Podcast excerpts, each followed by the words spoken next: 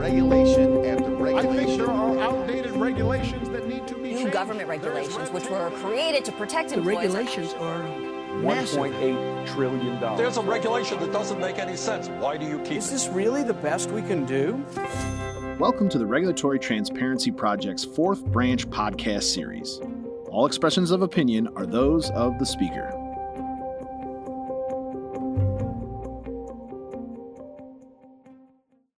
Everyone. We are so pleased to welcome you all to It Can Be Done Live. My name is Nate Kaczmarek. I am Vice President and Director of the Regulatory Transparency Project for the Federalist Society. This is our second virtual panel for the new film, They Say It Can't Be Done. We hope uh, the movie inspired you and made you think more about medical developments, healthcare, regulatory policy, and the wonderful possibilities that innovation can create. Tonight, RTP and Just Add Firewater are thrilled to be hosting this timely and important discussion on the future of our health with truly an all star panel. I'm pleased to introduce our moderator. Her name is Christina Sandefur. She, Christina is an executive vice president at the Goldwater Institute. She develops policies and litigates cases advancing healthcare freedom, free enterprise, private property rights, free speech, and taxpayer rights. Christina is a graduate of Michigan State University College of Law and Hillsdale College. Go Chargers. Uh, we're also happy to have Christina's help on RTP's FDA and Health Working Group. In a moment, I'll turn it over to Christina, who will guide tonight's discussion. Once the panel has had ample opportunity to converse, we'll go to our audience for questions. So please think of the difficult questions you'd like to ask of our panel and send it to us via the chat on the right side of your screen. Uh, thank you very much to our panel for joining us. Christina, the floor is yours. Great. Well, thanks so much, Nate, and thanks for uh, to everyone for joining us. And I have to say, I've been introduced many times before, but I've never actually had someone say "Go Chargers." So that uh, that's great, Hillsdale pride. Um, I'm so excited to moderate this panel. We have such distinguished guests with us tonight. Um, and what I really love about this film, and hopefully you share my enthusiasm if you've seen it already. If not, you're in for a treat when you do. Um, is that you know these are really difficult times uh, for our country, for the world. Uh, this film gives me hope. It gives me optimism about the future because it really shows how human ingenuity can address really complex problems, especially in the space of healthcare, which of course is our topic tonight. And uh, of course, the film also explains that we can really fully unleash the power of human ingenuity to address these problems if regulators allow us to do so. And that's really what we'll be talking about on the panel tonight. So I want to introduce to you our uh, distinguished guests to talk about these topics. First up, we have Dr. Julie Allickson. Uh, Dr. Allickson is the Chief Manufacturing Development Center Officer at Wake Forest Institute for Regenerative Medicine. Julie has more than 25 years of experience in clinical translation of cellular therapies and regenerative medicine products, and she's an experienced scientist who excels at delivering innovation, driving milestones, strategic planning, and regulatory expertise. So basically, everything that you want to know about, she's going to be able to answer those questions um, pertinent to, uh, to, to this discussion. Uh, next up will be Dr. Betsy McCaughey. Uh, Dr. McCaughey is a patient advocate and a former lieutenant governor of New York State. Uh, she's the founder and chairman of the Committee to Reduce Infection Deaths. This is a national campaign to stop hospital acquired infection. And she's also a New York Post columnist and the author of a brand new book that just came out this summer called The Next Pandemic, available from Encounter Books. My copy actually could be deli- being delivered as we speak because Amazon told me it's out for delivery. So I look forward to reading that. Next up, we'll have Dr. Joshua Sharfstein. Uh, Dr. Sharfstein is Vice Dean for Public Health Practice and Community Engagement and Professor of the Practice of Health Policy and Management at Johns Hopkins Bloomberg School of Public Health. He served as the Secretary of Maryland Department of Health and Mental Hygiene, um, the Principal Deputy Commissioner at the FDA, Commissioner of Health of Baltimore City, and is a health policy advisor for Congressman uh, Henry Waxman. He's an elected member of the National Academy of Medicine and the National Academy of Public Administration. And finally, last but not least, we have Dan Troy. Uh, Dan is uh, Valo's Chief Business and Administration Officer and General Counsel. He served as General Counsel of the FDA. He served uh, in the Office of Legal Counsel at the U.S. Department of Justice. He's clerk for the DC Circuit Judge Robert Bork, and he's also been a partner at two nationally known law firms and current, currently chairs uh, the U.S. Chambers Litigation Center. My favorite part of your bio, though, Dan, is that in 2013, the Burton Awards named him a legend in the law. And so this is actually my new uh, goal now in life is that I would like to be called a legend uh, in the law. anyway, welcome to you all. Thanks so much for being here. All right, great. Well, let's dive right in. Um, we're going to have each of our speakers give brief opening statements, and then we're going to open it up for discussion. So let's start with you, Julie. Thank you. Thank you, Christina, and thank you for the organizers. I'm really excited to be here tonight. And um, as we're talking about the future of health, um, the title of this session, regenerative medicine is the future of health. It's really um, the capacity to regenerate, um, repair bodies and or rejuvenate. And there's a lot of emerging therapies that are shifting really the paradigm from treatment to being able to cure patients. So at the Institute, uh, Wake Forest Institute for Regenerative Medicine, we're doing product development on different types of cells genetically engineered cells, tissue engineered organs, biomaterials, and devices. Our mission is really to help improve patients' lives with regenerative medicine and, and leading a global transformation from treatments to cures. So we're hoping that we can see the potential of revolutionizing healthcare through engineering um, organs and in bodies and, or stimulating the body um, to repair themselves. And as you all know, there's a huge organ shortage. Um, there's greater than 100,000 patients that are on a waiting list, and we see 20 patients that are dying each day because they can't get an organ.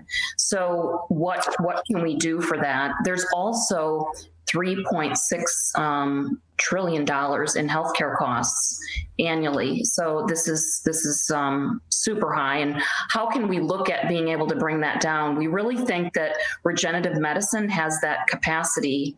If we can cure, that there's opportunities to bring that down. But first of all, bring quality of life to the patients. I lead the clinical translation, as Christina said, for regenerative medicine, and we have a unique model where we have everything under one umbrella, all the way from the basic discovery work through phase early phases of clinical trials, phase one and two. And this really starts out with a dedicated um, faculty. We have world renowned faculty. Dr. Tony Atala founded the Institute in 2004. And he was the first and his team to be able to engineer a laboratory grown organ, uh, a bladder that was implanted into a patient. There's a lot of technology that's been developed since then. We have about 13 projects in the Manufacturing Development Center that are moving forward, and we have several that are already in clinical trials that we're quite excited about. We work closely with FDA. FDA has been able to help us to move things forward.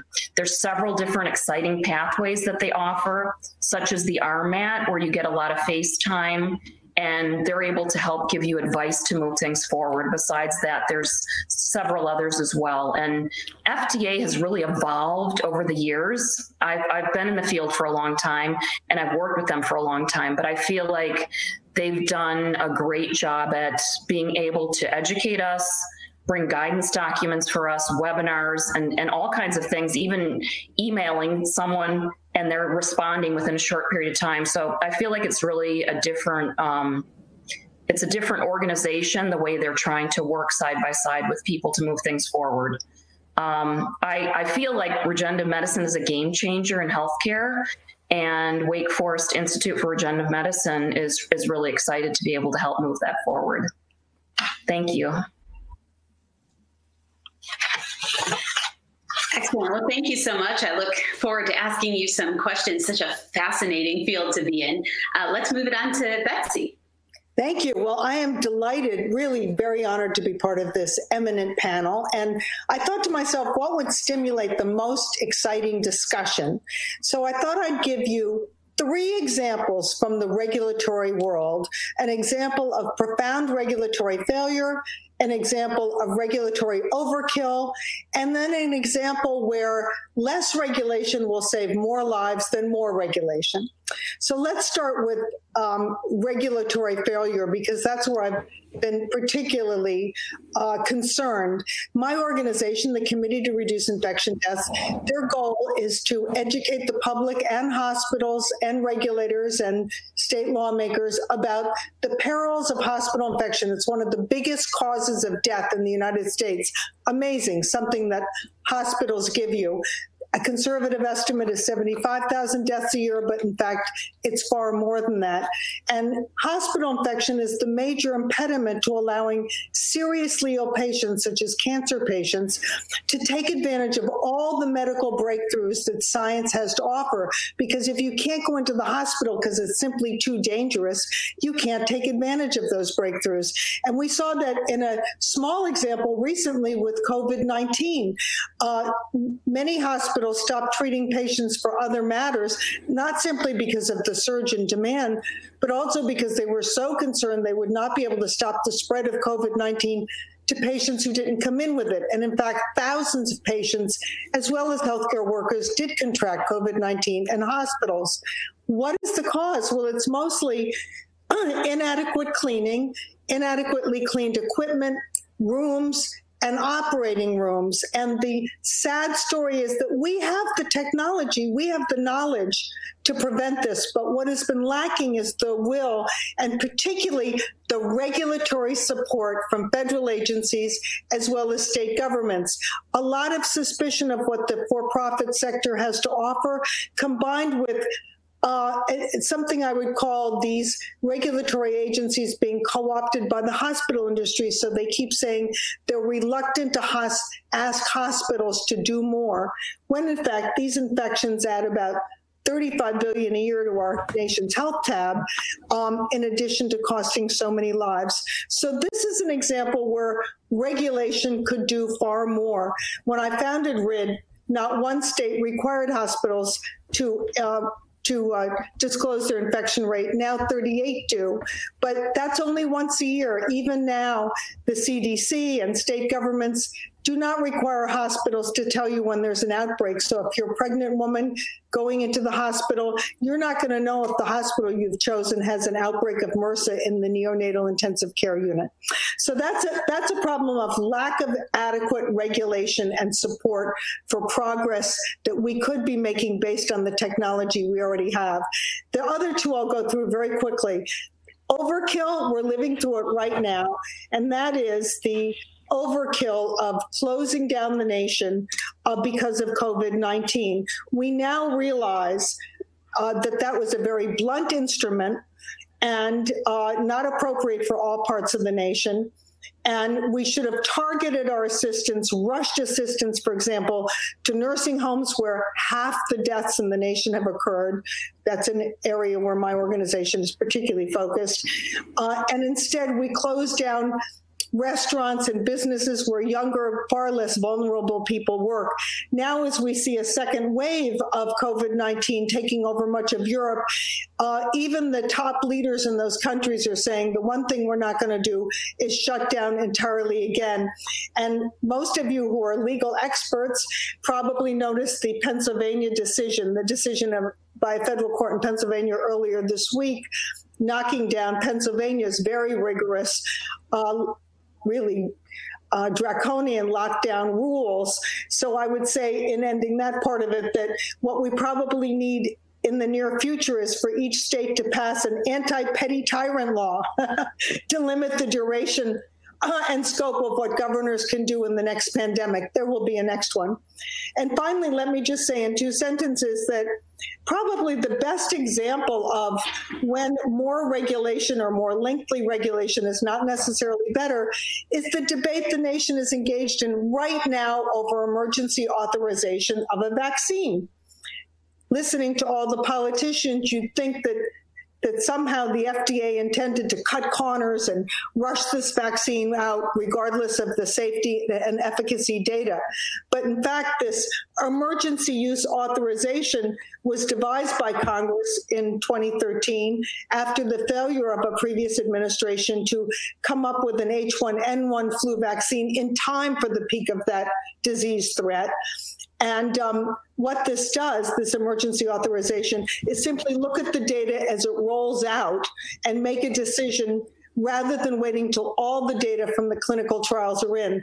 The standards of efficacy and safety are still there, and most importantly, the same expert panel will still be making the decision.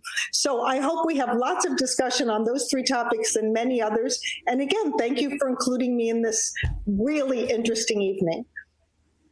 Great. Well, thank you so much. And I am all for an anti tyrant law uh, under all circumstances. So I'm going to add that one to my uh, colleagues' list of, legislation. All right. Next up is Josh. Thanks so much for having me. It's good to be here. So um, I wanted to take as a jumping off point the documentary, which I um, was pleased to be able to look at, and hopefully a lot of the people who are watching um, were able to see as well. Um, and, you know, coming from um, my own background, working for Henry Waxman, political appointee for Barack Obama, wasn't quite sure what I was going to see, whether what I would agree with or not. And I was pleasantly surprised that there were some significant areas of agreement. And the first area of agreement I'd point out is that the premise of the film is the public health we have these major challenges, challenges threatening the planet like climate change, um, the uh, enormous challenge uh, faced by patients with um, failing organs. These are public health problems, and I teach at a school of public health.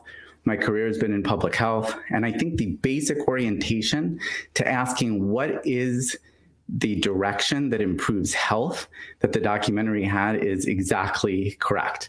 And frankly, these days, if I can find somebody who says, let's improve public health outcomes and let's use science to get there, we're basically agreeing on all the major things. I used to take that for granted, but not so much anymore. But I felt that the documentary did have that starting place.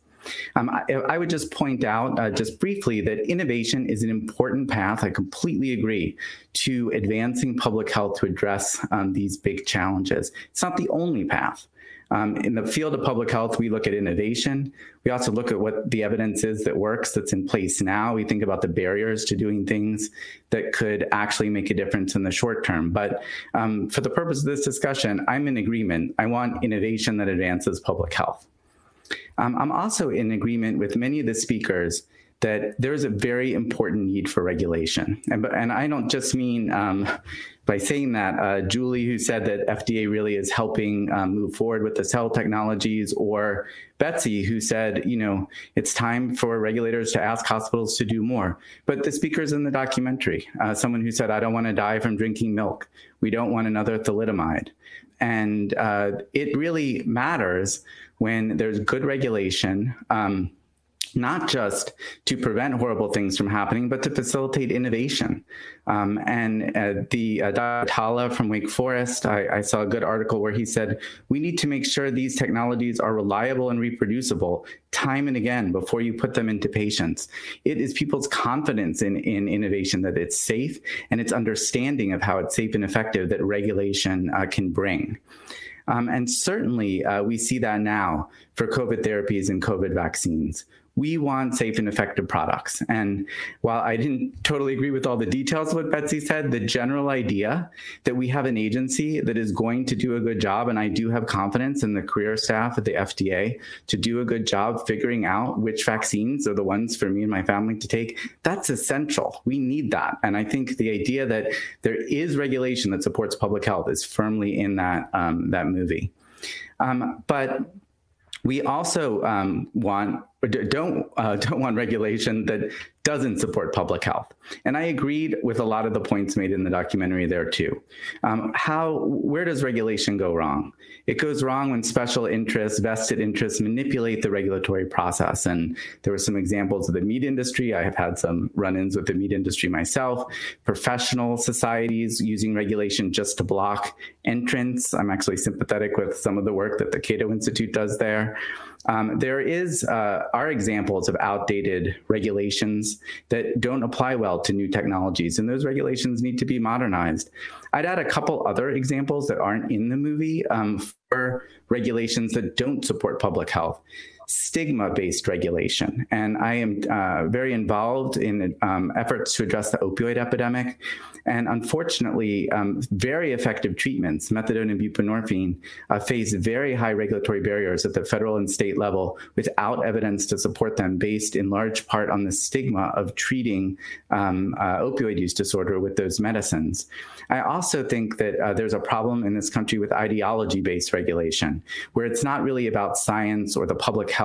It's about achieving an ideological end by another means, whether that's on the left or the right. So, from my perspective, the question is not, is all regulation bad? It obviously is not. It's how do we get more good regulation and less bad regulation? How do we get the regulation that supports the public health and not the regulation that undermines the public health? And so I think part of that is recognizing that blanket statements that regulation is fundamentally averse to progress or innovation are just not true and not helpful. You wind up with policies like freezing all regulation, when in fact you need regulations for things like cell therapies to move forward. What is helpful? Three things to mention uh, maybe four things.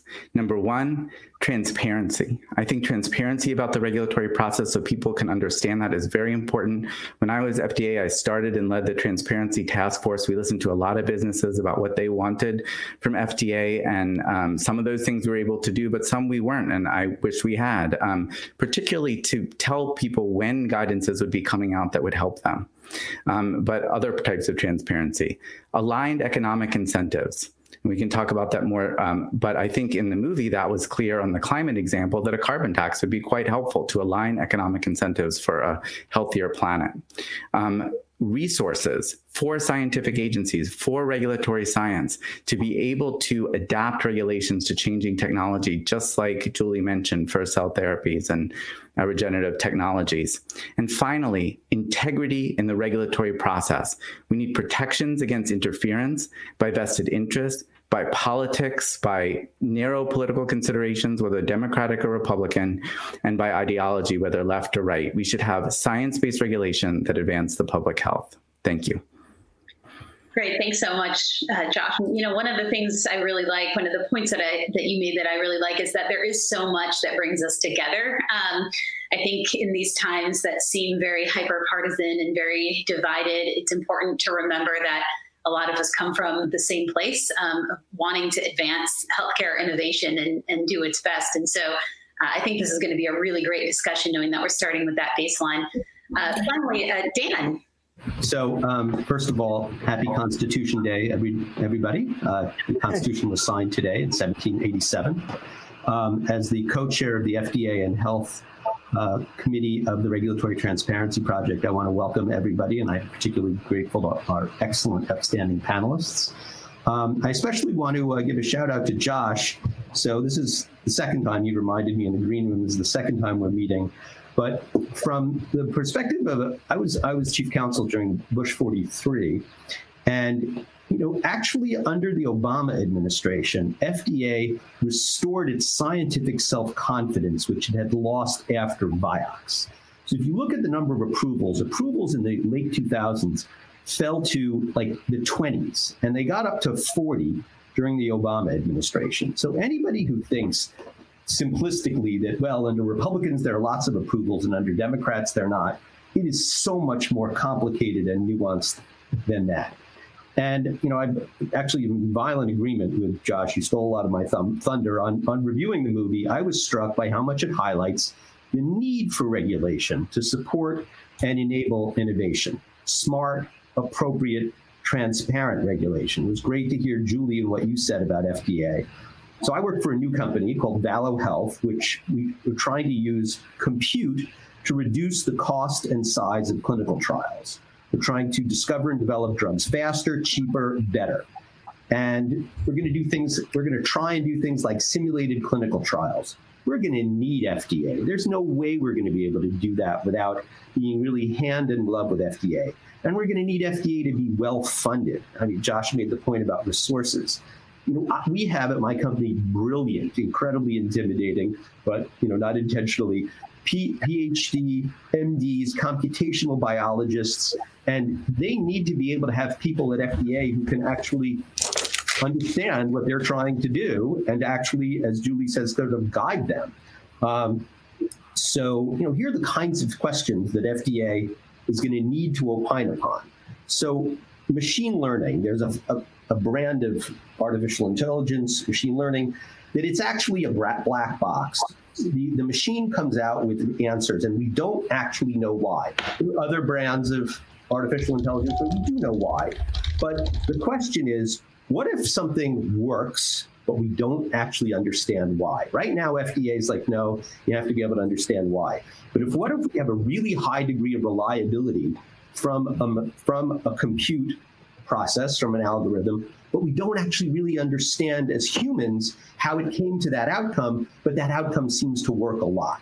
That's going to be a really hard question for FDA to wrestle with and, and the question is like, what degree of reliability will FDA or other regulators require? A good example is telehealth, right?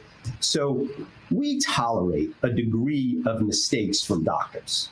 We, you need to get into medical malpractice, but nobody expects that doctors are going to be right 100% of the time.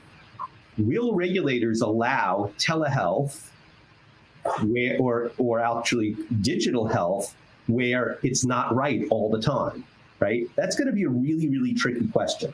By the way, one of the things on the telehealth point, I really hope that it is an example of the type of regulatory change that comes out of COVID 19 that we will stick with. Um, I also hope that the sort of urgency that we have seen with respect to therapies and vaccines, I mean, I hope we keep some of that because that's actually, you know, we shouldn't actually only have to be in a pandemic to pay attention to the needs of patients who, you know, if you're a sick patient, whether you have COVID or you have cancer, there's a degree of urgency for you. That said, as Josh says, this has to be safe and effective and repeatable and reproducible and based on science. And you know, we ha- and, and and we do have to have faith, as I do, in the career professionals at FDA. Uh, I also hope that one of the things we'll remember, um, and it's something that I happen to be at FDA I got there three weeks before 9 11. One of the things we did is we partnered with the private sector. We understood that at FDA we test, we regulate, but we don't actually do. And I think, feel as if the government has kind of gotten that right with respect to the COVID 19 vaccine. I think we got that sort of right post 9 11 at FDA. I don't think that the CDC got that right with respect to testing. Right. So the, the, the, the whatever the mistakes were, but the mistake of saying we're going to do it on our own and we're going to we're going to be the ones to supply the test and not waiting to partner with the private sector until you know much later i feel like that was a really big mistake. Um, the last point it's a little it's not covered in the movie but I think it does get to a certain extent to josh's point about aligned economic incentives. We are today relying hoping praying that the pharmaceutical and the biopharmaceutical sector will you know come to our aid with vaccines with therapies. You know, we literally are relying on that sector to, to save our lives. And yet, at the same time, on a bipartisan basis, it's not a partisan point, we are proposing price controls. I can tell you, I, I, was the one thing that wasn't mentioned in my in my bio. I was the general counsel of GlaxoSmithKline, which is, by the way, the largest vaccine manufacturer in the world by volume, for 10 years. Drug companies need to be able to earn an adequate return on interest what GSK had the the, the first um, what seemed to be workable Ebola vaccine.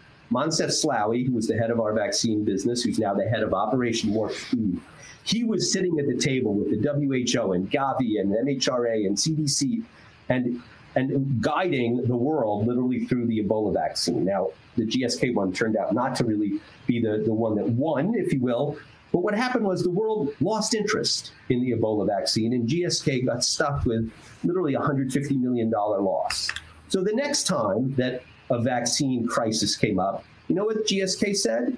And GSK was an incredibly you know, altruistic company as companies go, won the Access to Medicine Index Award under Andrew Witty like five times. But the next time we, a, a vaccine crisis came up, we said, let's let Sanofi do it. So you have to actually compensate companies for the things that they do. I have been in the room when the board of directors asked the, the CEO and the head of R&D, well, should we just give that money back to the shareholders in the form of dividends or buybacks, or should we spend it on R&D? If there's no adequate return on investment, the investment is simply not going to be made. So the last point I'll make is, you know, cutting drug prices 40 to 50 percent would reduce R&D projects by about 60%, according to the National Bureau of Economic Research. There's a University of Connecticut economist who basically showed that if the EU price controls had been in effect from 1986 to 2004, we would have 117 fewer medications, um, fewer medicines available. So as we actually rely on the pharma sector, let's not slay the goose that we hope will lay and has laid the golden eggs. So again, thank you to the panel and thank you for the opportunity to be here.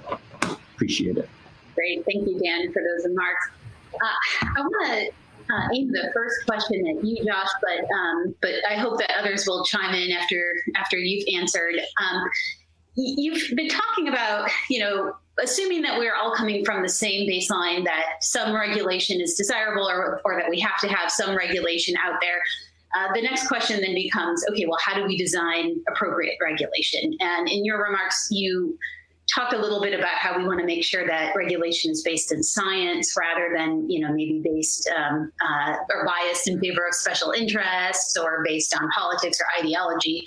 And I think it's true that you see this both on the left and the right. Um, there are stories out there about how you know various forms of uh, birth control, for example, um, or um, pregnancy tests were delayed in being uh, approved because of politics on the right. And of course, you hear the same accusations made against the left. Um, so, my question to you is I think we can all get behind, or at least I think everyone on this panel can get behind the fact that that stuff should be taken out of the equation. We need to move forward. And if we're going to have regulation, it should be science based. The question is, how do we get there? Because that's a lot easier than it sounds. And that's especially true, I think, when we talk about um, some of the points that both you and Dan have made and others about the, the interest in having a partnership with the private sector, right? So, how do you do that in a way that actually benefits the public at large and that doesn't become such a cozy relationship that now you've got special interests sort of capturing the regulatory process? That is a great question. And it was partly the question that I faced when I started FDA as the acting commissioner.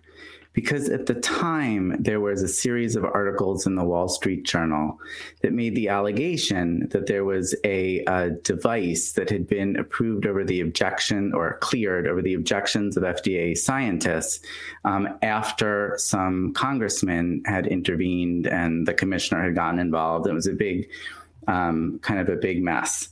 Um, and the question was, you know, was FDA just going to pretend that that didn't happen? Were we going to do anything about it?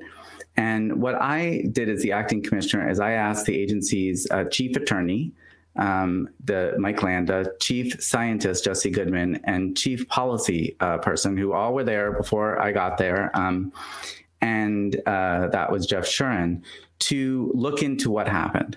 And the very first question about this was how do you define integrity in regulatory decision making? You know, that was the first thing that they had to do. And they came up with a definition um, that had three uh, three parts, and I'll just briefly say them. Number one, it should be based on a rigorous evaluation of the best available science. Um, and part of that was the appropriate expertise, including the use of advisory committees, is brought to bear. So you get great smart people from the outside to advise the agency. You don't assume you know you know it all, but that's one way that you also can clear up whether there's something that is really based in science or you know some some other agenda if you can get a really strong advisory committee. Number 2, it's reached and documented through a process that promotes open-mindedness. Um, and that includes um, transparency. They, they wrote the basis of decisions and processes should be adequately documented and explained to internal and external stakeholders. So I think advisory committees, transparency, and finally, um, made without inappropriate internal or external interference.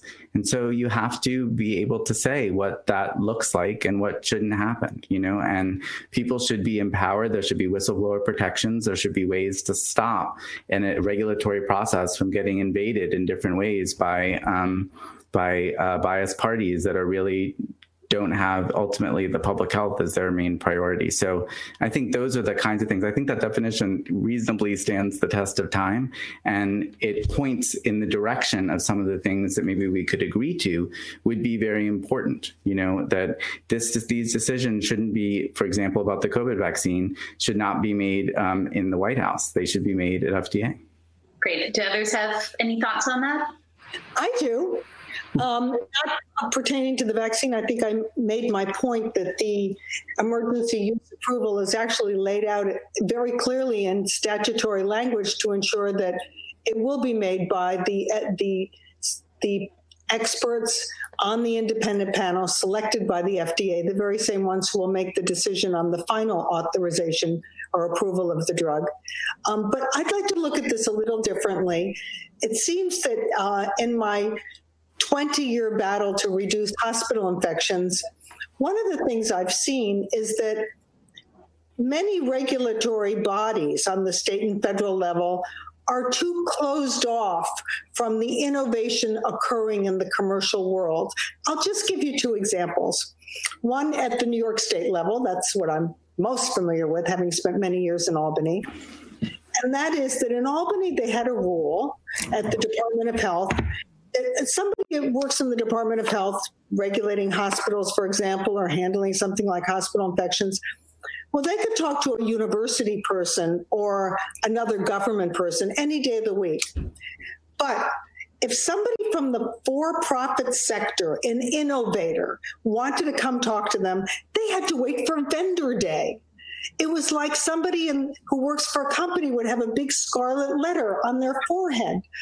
And the result is that many of the people in that state regulatory agency had no clue about the newest innovations, the most effective technologies, in my case, to battle hospital infections, something that is caused mostly by bacteria, in some cases, viruses or fungus and mold, on uh, inanimate objects in operating rooms, on bed rails, on pulse oximeters, things that we can eradicate.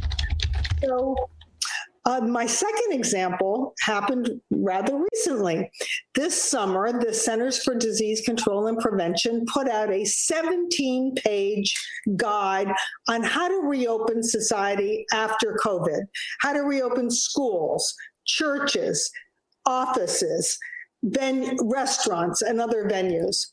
And when I read it, I was struck it could have been written 50 years ago. In fact, almost 100 years ago. It said put the desks six feet apart and open the windows. It didn't talk about antimicrobial keyboards for offices, antimicrobial coatings, using copper uh, doorknobs the way we know can stop the, the spread of bacteria or viruses from the many people who open or close a door.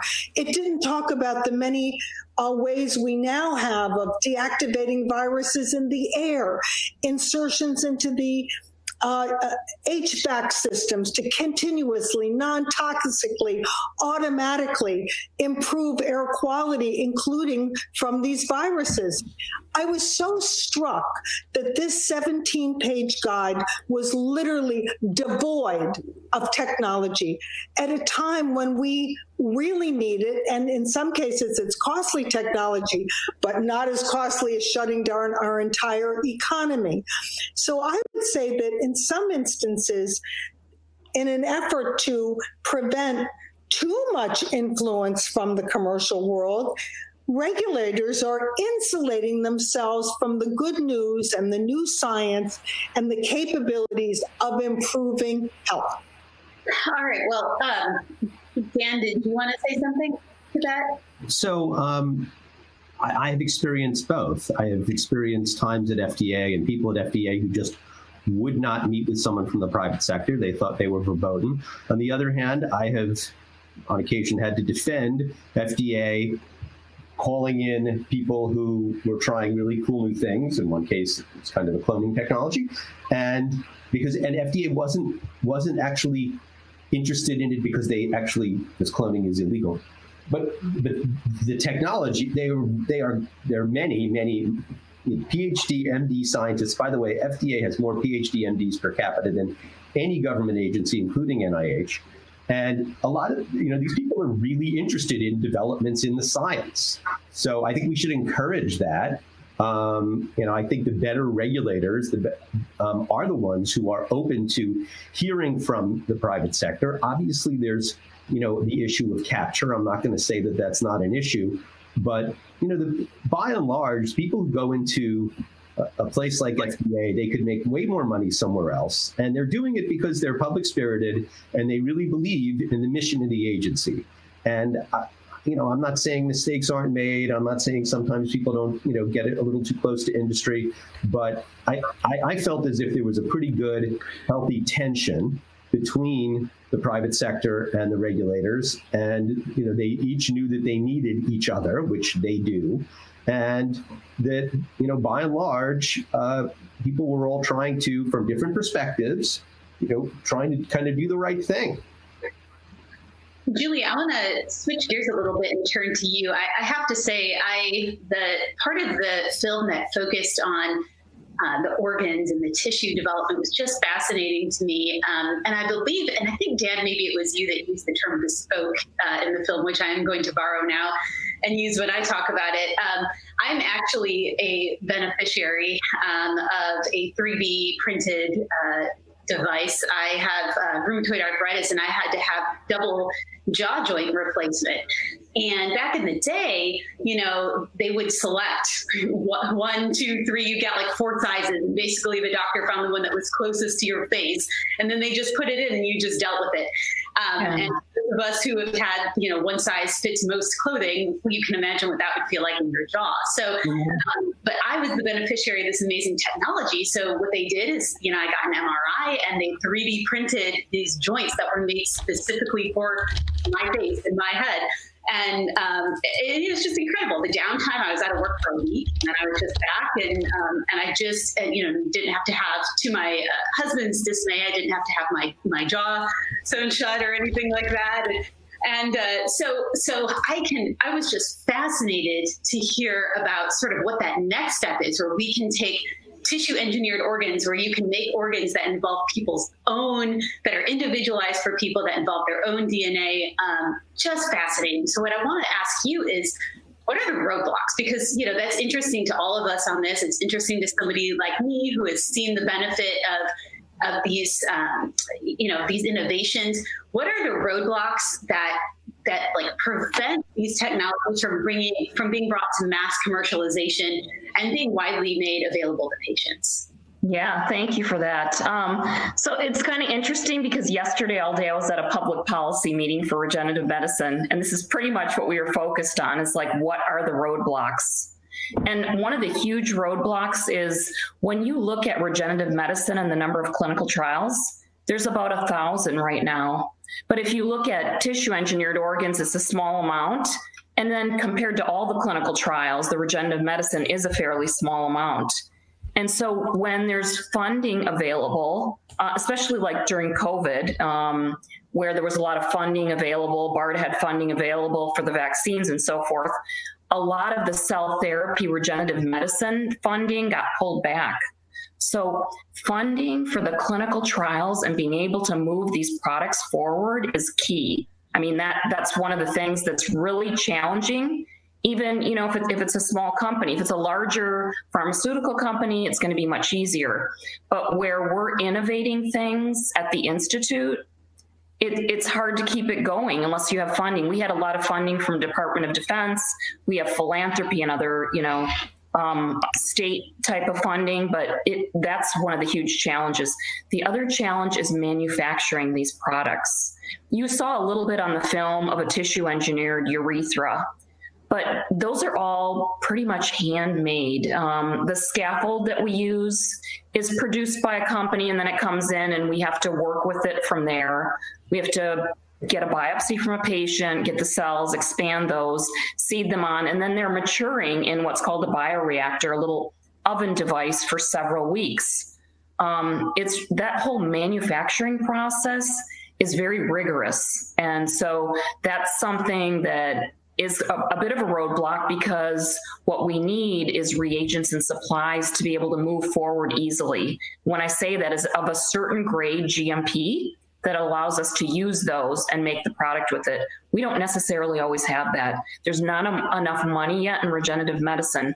As it becomes more commonplace, we're going to get more money and that'll bring the cost down, which would be amazing. But that I would say manufacturing the cost of goods um, just being able to fund fund the clinical trials are are really some of the most important roadblocks that we see right now. But um, I will say that you know, listening to the comments with about FDA, one good thing about the U.S. and FDA is that we don't have to prove potency right out of the gate. And people might say, you know, well, you're infusing these things and you don't really know whether it's potent or not if it's a cell therapy, but they see it's working um, but they don't necessarily know what growth factor it is or, or, or, what's going on because some of these cells home to the site of injury produce the growth factors and hmm. stimulate the repair.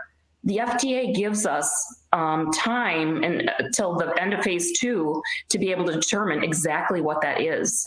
If you're in the EU, you need to know that out the gate. So I think that they've they've been re- really accommodating with a lot of the innovative therapies that we look at, as long as it's safe it can move into phase one.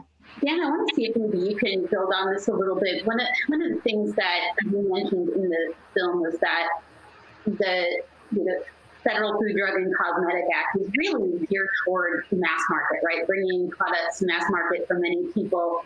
And that really doesn't seem to always jive with the types of products that, say, Julie's talking about, or things that, you know, technology makes uh, very bespoke or very um, directed toward one particular individual. So do you see that as a roadblock to innovation? The, the fact that maybe uh, our regulations, maybe congressional laws are are really aimed toward a thing of the past and not necessarily toward the way or where medicine is going, the way of the future? Um, yeah, so um, I'm, um, so I, I, I, do think that FDA, going back to the time of compounding, which is a product that is made right for a particular person at a particular time, FDA has struggled with compounding. I mean, we used to joke that if it's, you know, if it's on the corner, it's okay, but if it's in the middle of the block, it's not. I mean, FDA has really struggled with compounding, and it has struggled with things like cell and gene therapy. That doesn't mean there aren't there are any better places in the, in the government to regulate it. But you know, we, we do have statutes that I mean, the Food Drug and Cosmetic Act was initially enacted in 38, obviously substantially amended in 62, and many times since then. Um, you know, the device statute I actually like better because it's much more modern and it actually allows for much more titrated regulation. You know, with classes one, two, three, because a device is everything from a Q-tip to a heart, um, you know, a heart mon- a heart implant. Um, so, you know, but but our statutory tools are always going to be behind the times. They just are, right? And even regulation and guidance is always going to be behind the times. The question is getting the balance right of moving quickly enough, being transparent enough, but also not being too much of a brake on innovation. It's not easy. It's not easy. Uh, one of the things that you know Peggy Hamburg I think talked about in the film is regulatory science, and that's something that absolutely needs to be supported. Um, and you know, like I said, for from our perspective, my, my, perspective, you know, FDA can't have enough MD PhDs, computational biologists, smart people who are interested in innovation, interested in the science, and who are trying to get that right because the industry can't really move forward without the guidance of the agency. But it, it, it's it's not it's not easy adapting regulatory and statutory tools that you know the first food drug food, food drug act was 1906 that are that are you know have so many barnacles if you will on them from a legal perspective to modern day but that's that's the challenge can I just comment on that? Oh, go ahead. He, he's right. So it took a long time to get CBER to um, understand the regulations for cell and gene therapy and, and biologics. It did. It took a long time, but I feel like they're they're there now we've got regulations and they're trying to improve it. But you're right. You know, when something new starts up, they're talking about, you know, in, in the movie, the, the food science or what have you, it's challenging. It's challenging to get to that point. That's where you need to bring people together in partnerships and speak to Congress and so forth to be able to move it forward. We need to all be really active. Uh, you know, if it's just one or two of us or small groups, it's not going to move. So, I, yeah, I agree. So, Josh, one of the things that you said um, in your introductory remarks was about aligning incentives, and and I, I want to ask you about that. Um, with you know th- thinking about okay, how can we make regulations more effective? Well, there are different ways to regulate, right? Rather than maybe just having a thou shalt and thou shalt not how do we maybe align economic incentives in a way that gets the private sector, that frees the private sector to be able to do what they do best while still making sure, um, you know, that, that we have some kind of regulation? That is a great question, which I totally want to answer. But before I do, I want to ask you a question, Christina, if that's okay, based on the, uh, your last question and the answers that we heard. The major roadblocks to the regenerative technology that Julie mentioned were not regulation. And Dan mentioned regulatory science, which I think was kind of mocked a little bit in the movie, the way that they presented it. And um, I wonder, given the importance that you've heard from Julie for an FDA that is able to understand the science and what Dan is hoping for his technologies, that, you know, the Federalist Society, the Goldwater Institute should endorse the, a strong FDA with science based regulation protected from interference and not um, take the position that regulation per se is averse to innovation. Do you think that's unfair to ask, given the conversation that we're having today? Well, I, I, think absolutely you're right that regulation should be science based. And uh, without stepping too far outside of my moderator role, because as Nate knows, I will do that and then I'll never come back. but, but, but I will just say, I will just say that I agree with what you said. I think some of these things, as all of you have admitted, and as Dan said, are easier said than done, or sometimes we may all agree that science based standards are a good thing. And then the question is, well, what does that mean, right? We've seen all sides, both sides of the political aisle argue that they are doing things based on science. And then the question becomes, well, whose science? As a as an attorney that um, you know is often in courtrooms with experts, right? You can have an expert on the government side, you can have an expert on the other side, and both experts can argue that they're the right ones. And so, um, so I do appreciate this sentiment. I do. I would very much endorse a system that is more based on science and that embraces innovation than one that is going to be yeah and I, I just think we should stop the like the language of like permission free innovation you know that that that by its nature regulation is a problem it's not true you heard Betsy calling for more regulation. You heard Julie saying that it helped her technology. So I'm just I just want to emphasize that point because I think we there's a lot that we agree on, but it's sort of sometimes wrapped up in um, you know, rhetoric that just doesn't help. So, you know, I, I, wanted to make that point because I, I, actually think there's an awful lot that we agree on. And I could give examples of when I was at FDA, I walked down to the review agency. We, I heard from industry and, you know, we, we uh, were able to get great people together around the table to, to rethink the way that things were um, being regulated for the um, advancement of innovation. But that's what we want, and I just I just hope that we're able to see the commonality um, as as these discussions go forward. Before you answer my other question, Josh, sure. which I will, yes. something in response to you. So let's go to her first, and, and then then we'll go back to the new question. Well, I was just going to point out that in an era of a pandemic, or maybe I'll say it this way there's a silver lining to this pandemic, believe it or not. One silver lining is that uh, we are advancing innovative technologies that have already been available, but were being ignored. I'm going to give you another example from my world hospitals. We have been pushing, the Committee to Reduce Infection Deaths has been pushing hospitals for years to use point of care testing. That is, instead of taking a culture and sending it out to a lab and waiting 48, 72 hours to find out what kind of infection that patient has, using a technology that's 100 years old, growing it in a petri dish, right? We've had for many years now a point of care testing using genomics that could that could tell you in 45 minutes or an hour using a little toaster size or smaller device at the nurse's station. Does that patient have strep? type B strep, for example, if you're giving birth to a baby. We want to know those things, right? Now, fortunately, because of the pandemic, the need for point of care testing has finally been recognized. Point of care tests from Cepheid, Abbott, all these other manufacturers are flooding the market goodness, it's a great thing. And I'm hoping that as a result, when I walk into a hospital in the future, I will see point of care tests at the nursing station for the kind of common hospital infections, staph, strep, C. diff, that are costing so many lives every year, and we didn't have answers to them. So that's one thing. The other side of that is that in a pandemic, it's not just regulation, it's delay that can cost so many lives. That's why I brought up very briefly the issue of the emergency authorization for a vaccine. Of course, we don't want lower standards, but the idea of improving the timeliness of at least a narrow approval process, as Congress suggested in 2013, would be important because now we're looking at September, and the predictions are that either another 200,000 Americans will die by December, or according to um, one of uh, Vice President Biden's uh, advisors, Irwin Redlener, it could be as many as 400,000 more.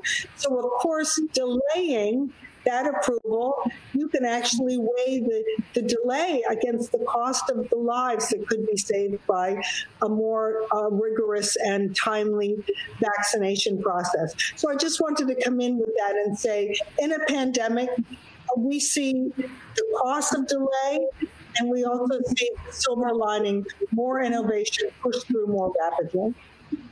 Great, thank you. I actually think Dan, Dan's point about telemedicine, I couldn't agree with more. I mean, it, it similarly, it, the, adoption of telemedicine extremely important for patients, and it really is reflecting some barriers that really didn't need to be there.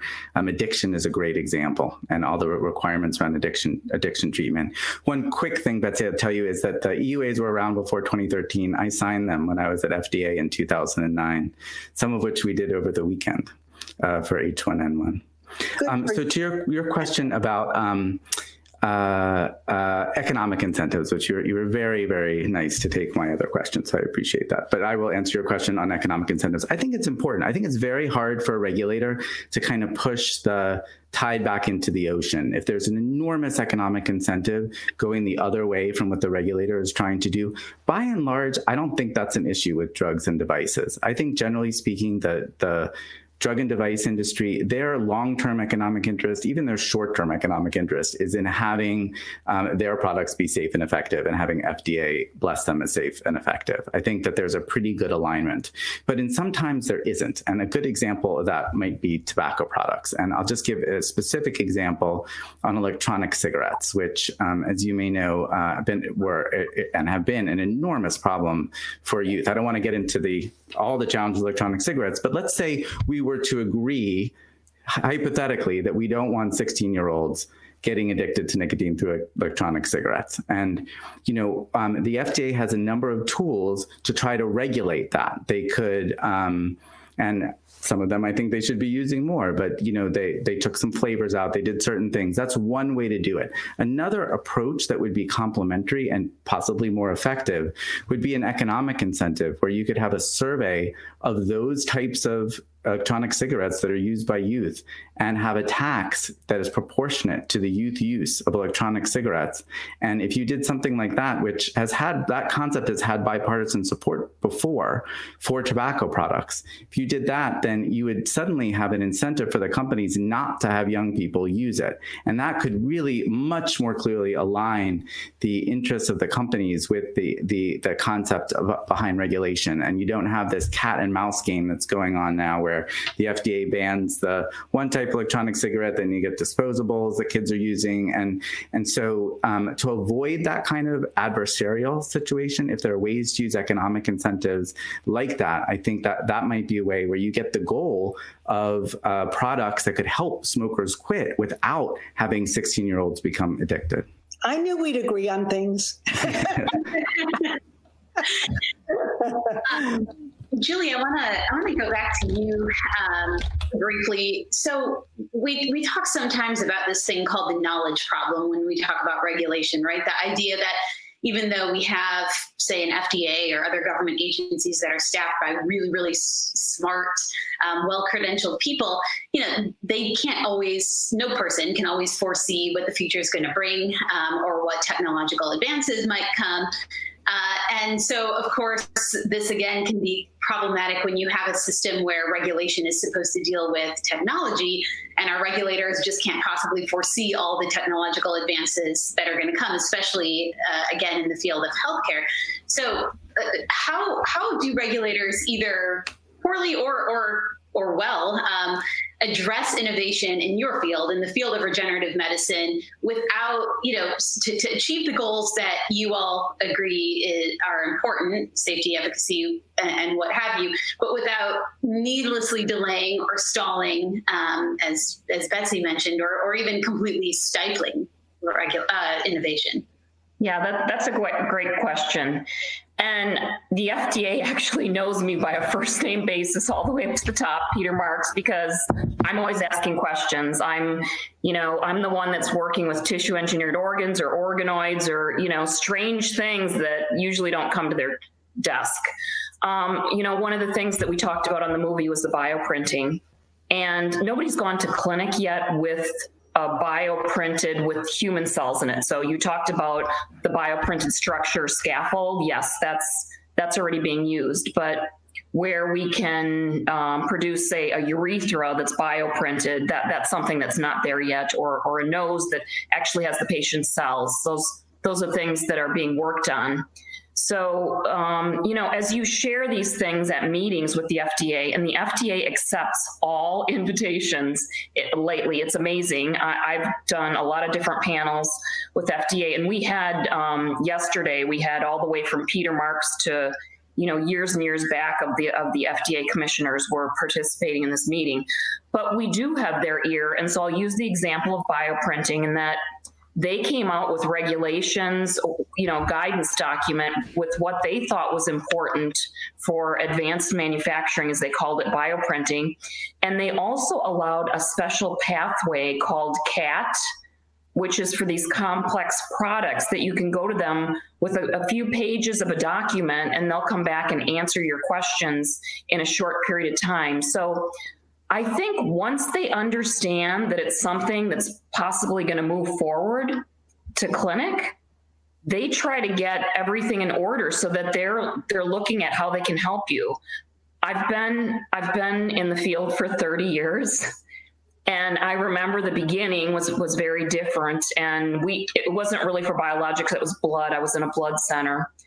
But and, and everybody was afraid when they walked in the door, but it's it's very different now because they want to help. They have these documents or they they produce these pathways.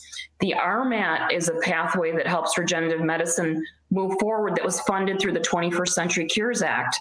But if you know it's a, a, medical need and you've um, treated already with it they can fast track your technology. So there might be an opportunity if you have efficiency and safety that you'd get approval at phase two um, you know, and s- similar to some of the immunotherapies that you see, which is amazing.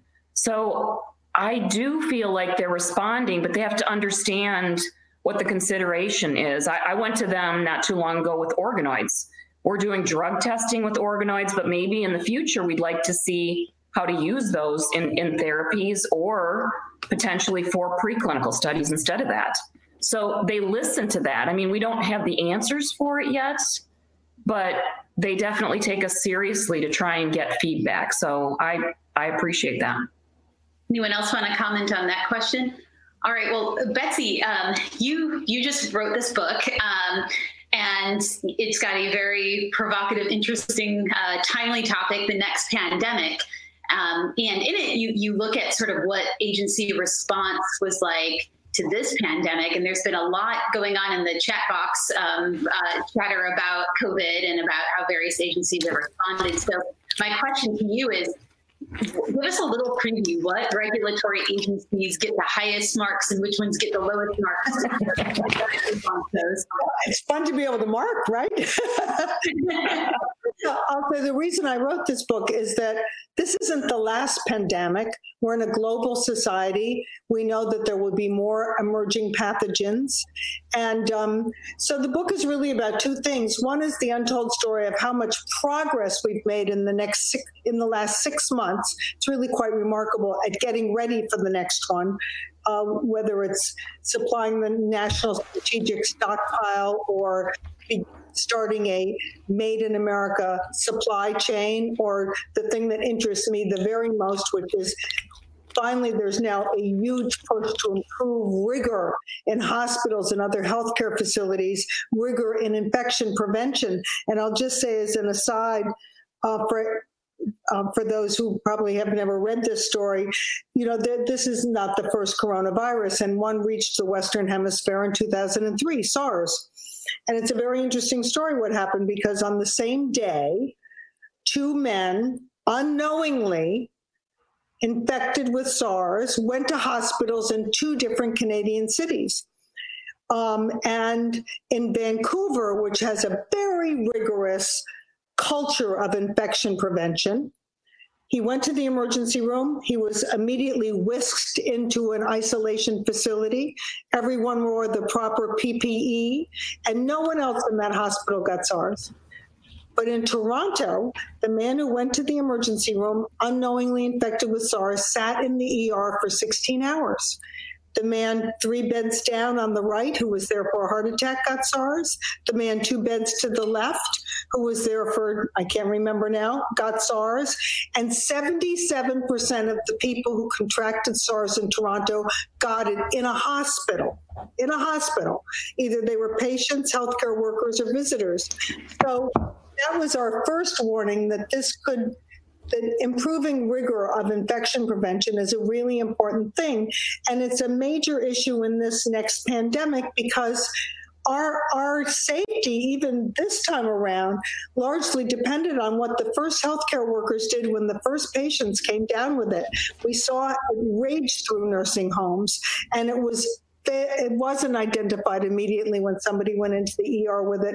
And that is a, a, major reason it was allowed to spread. So I think that improving use of the improving the rigor of infection prevention in hospitals and improving the use of technologies that are already available already available to deactivate viruses in the air, to ensure that bed rails and pulse oximeters and blood pressure cuffs and wheelchairs are free of superbugs. We could be doing this and saving tens of thousands of lives, even in the years when we have no pandemic. So please come to hospitalinfection.org and read more about it. And if you are going to the hospital yourself, one pitch, we have a lot of information. In fact, let me just pick this up. We have brochures like this 15 steps you can take to protect yourself from a hospital infection. And I would love it if you would ask us for this information. Um, that's a big part of the next pandemic, what we're already doing to get ready for the next pandemic and what we still need to do. In terms of grades, I think that FEMA got an A plus, surging hospital capacity to cities when they needed it.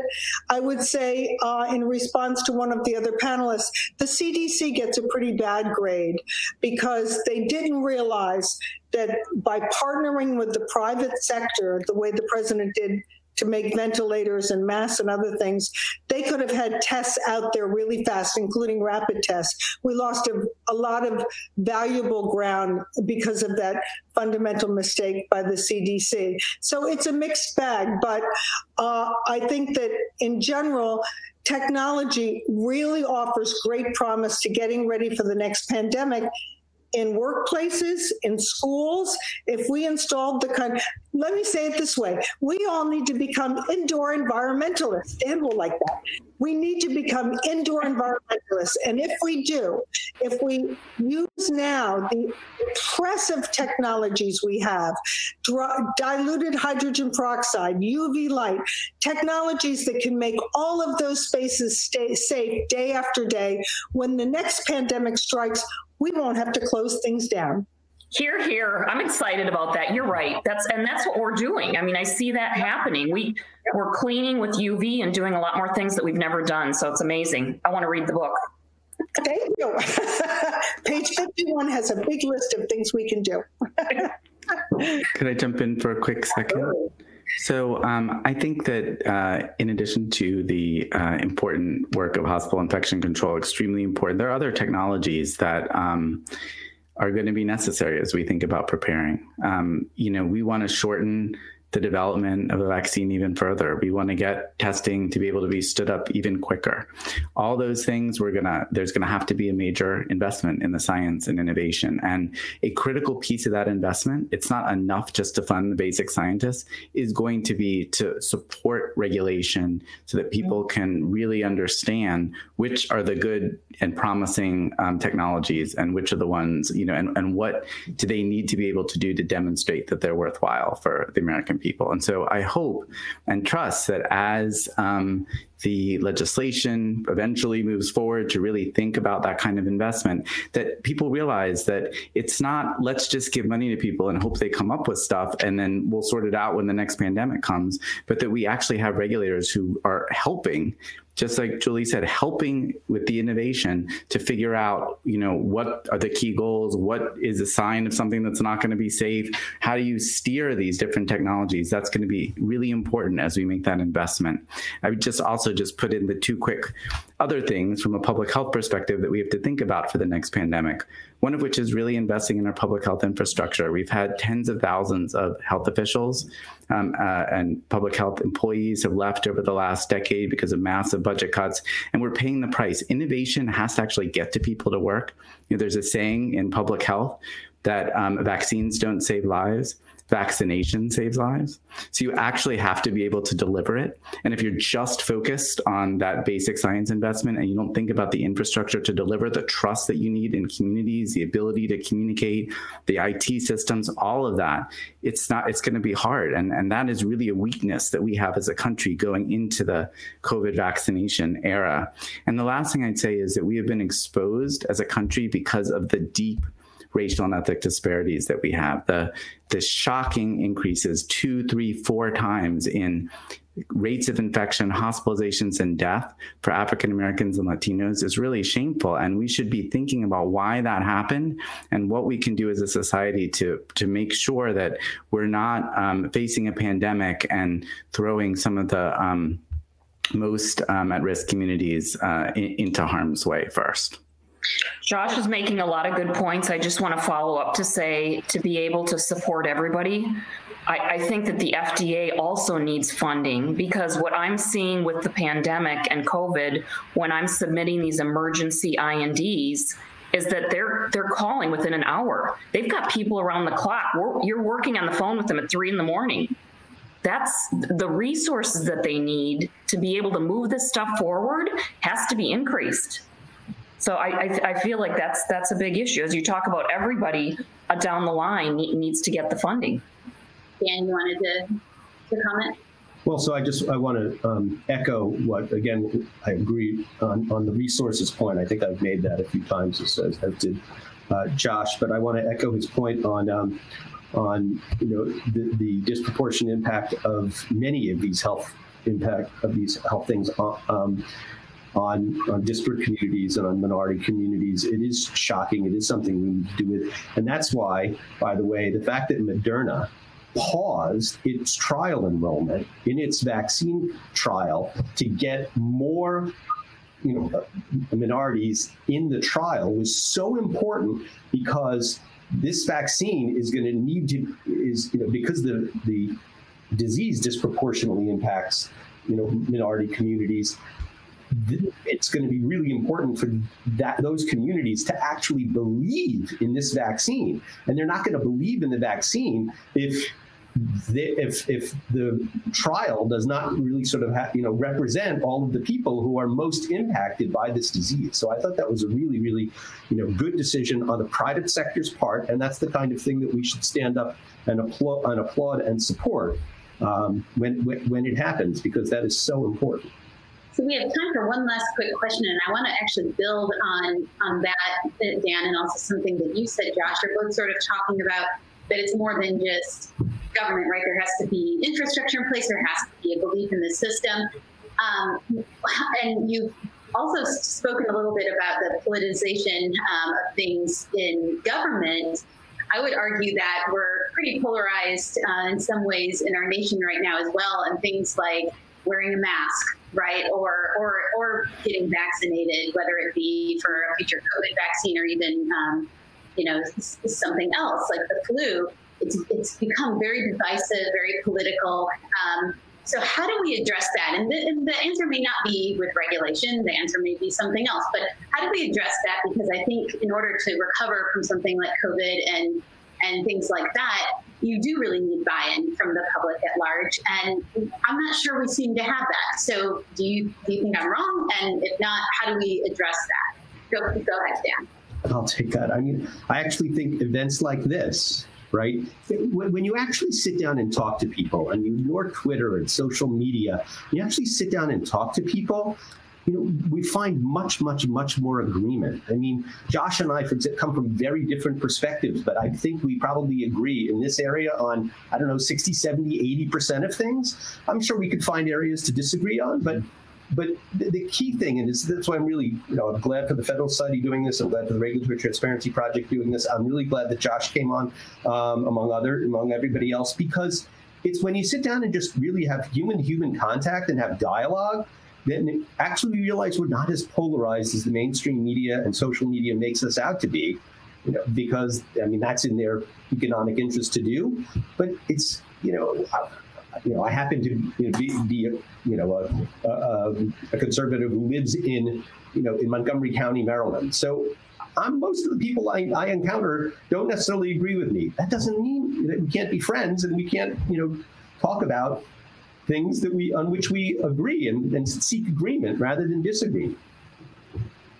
thank you for that. Another thing that we all really appreciate and celebrate innovation is the answer to so many of the problems we want to solve. Excellent. Well, well, with that, uh, thank you all to uh, to our panelists, um, and I just want to say that I'm so thrilled that there was so much we were able to agree on tonight. I'm not sure, uh, Josh, that you're going to get me to stop using the term permissionless, but beyond that, I think. Uh, I think we should call a truce on the war on regulation. I think we should be talking about improving regulation not the war on regulation, not regulation is necessarily antithetical to progress. And I think this conversation is a great starting point for that. And I want to just say thank you for having me. Thank you for doing this. I really appreciate being here. Absolutely. We'll turn it over to Nate now. Well, great concluding remarks, a wonderful discussion. We're grateful to Christina, Julie, Betsy, Josh, and Dan. You've uh, all given us uh, a lot to think about. Uh, certainly to our audience, we welcome your feedback on tonight's program by email at rtp at regproject.org. That's rtp at regproject.org.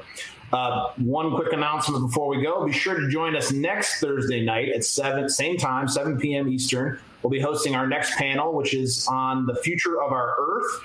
That, uh, that panel will feature EPA Administrator Andrew Wheeler, David Doniger from the Natural, Natural Resources Defense Council, Susan Dudley from George Washington University Regulatory uh, Studies Center, and Charles Hernick of Citizens for Responsible Energy Solutions. So uh, we'll see if they can top this great panel tonight. But anyway, thank you all for joining us. Have a wonderful evening.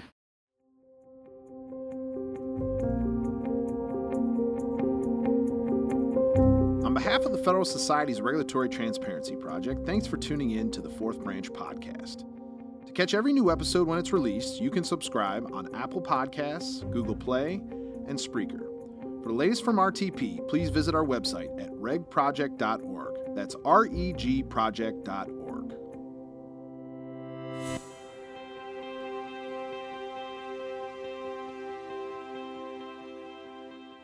This has been a FedSoc audio production.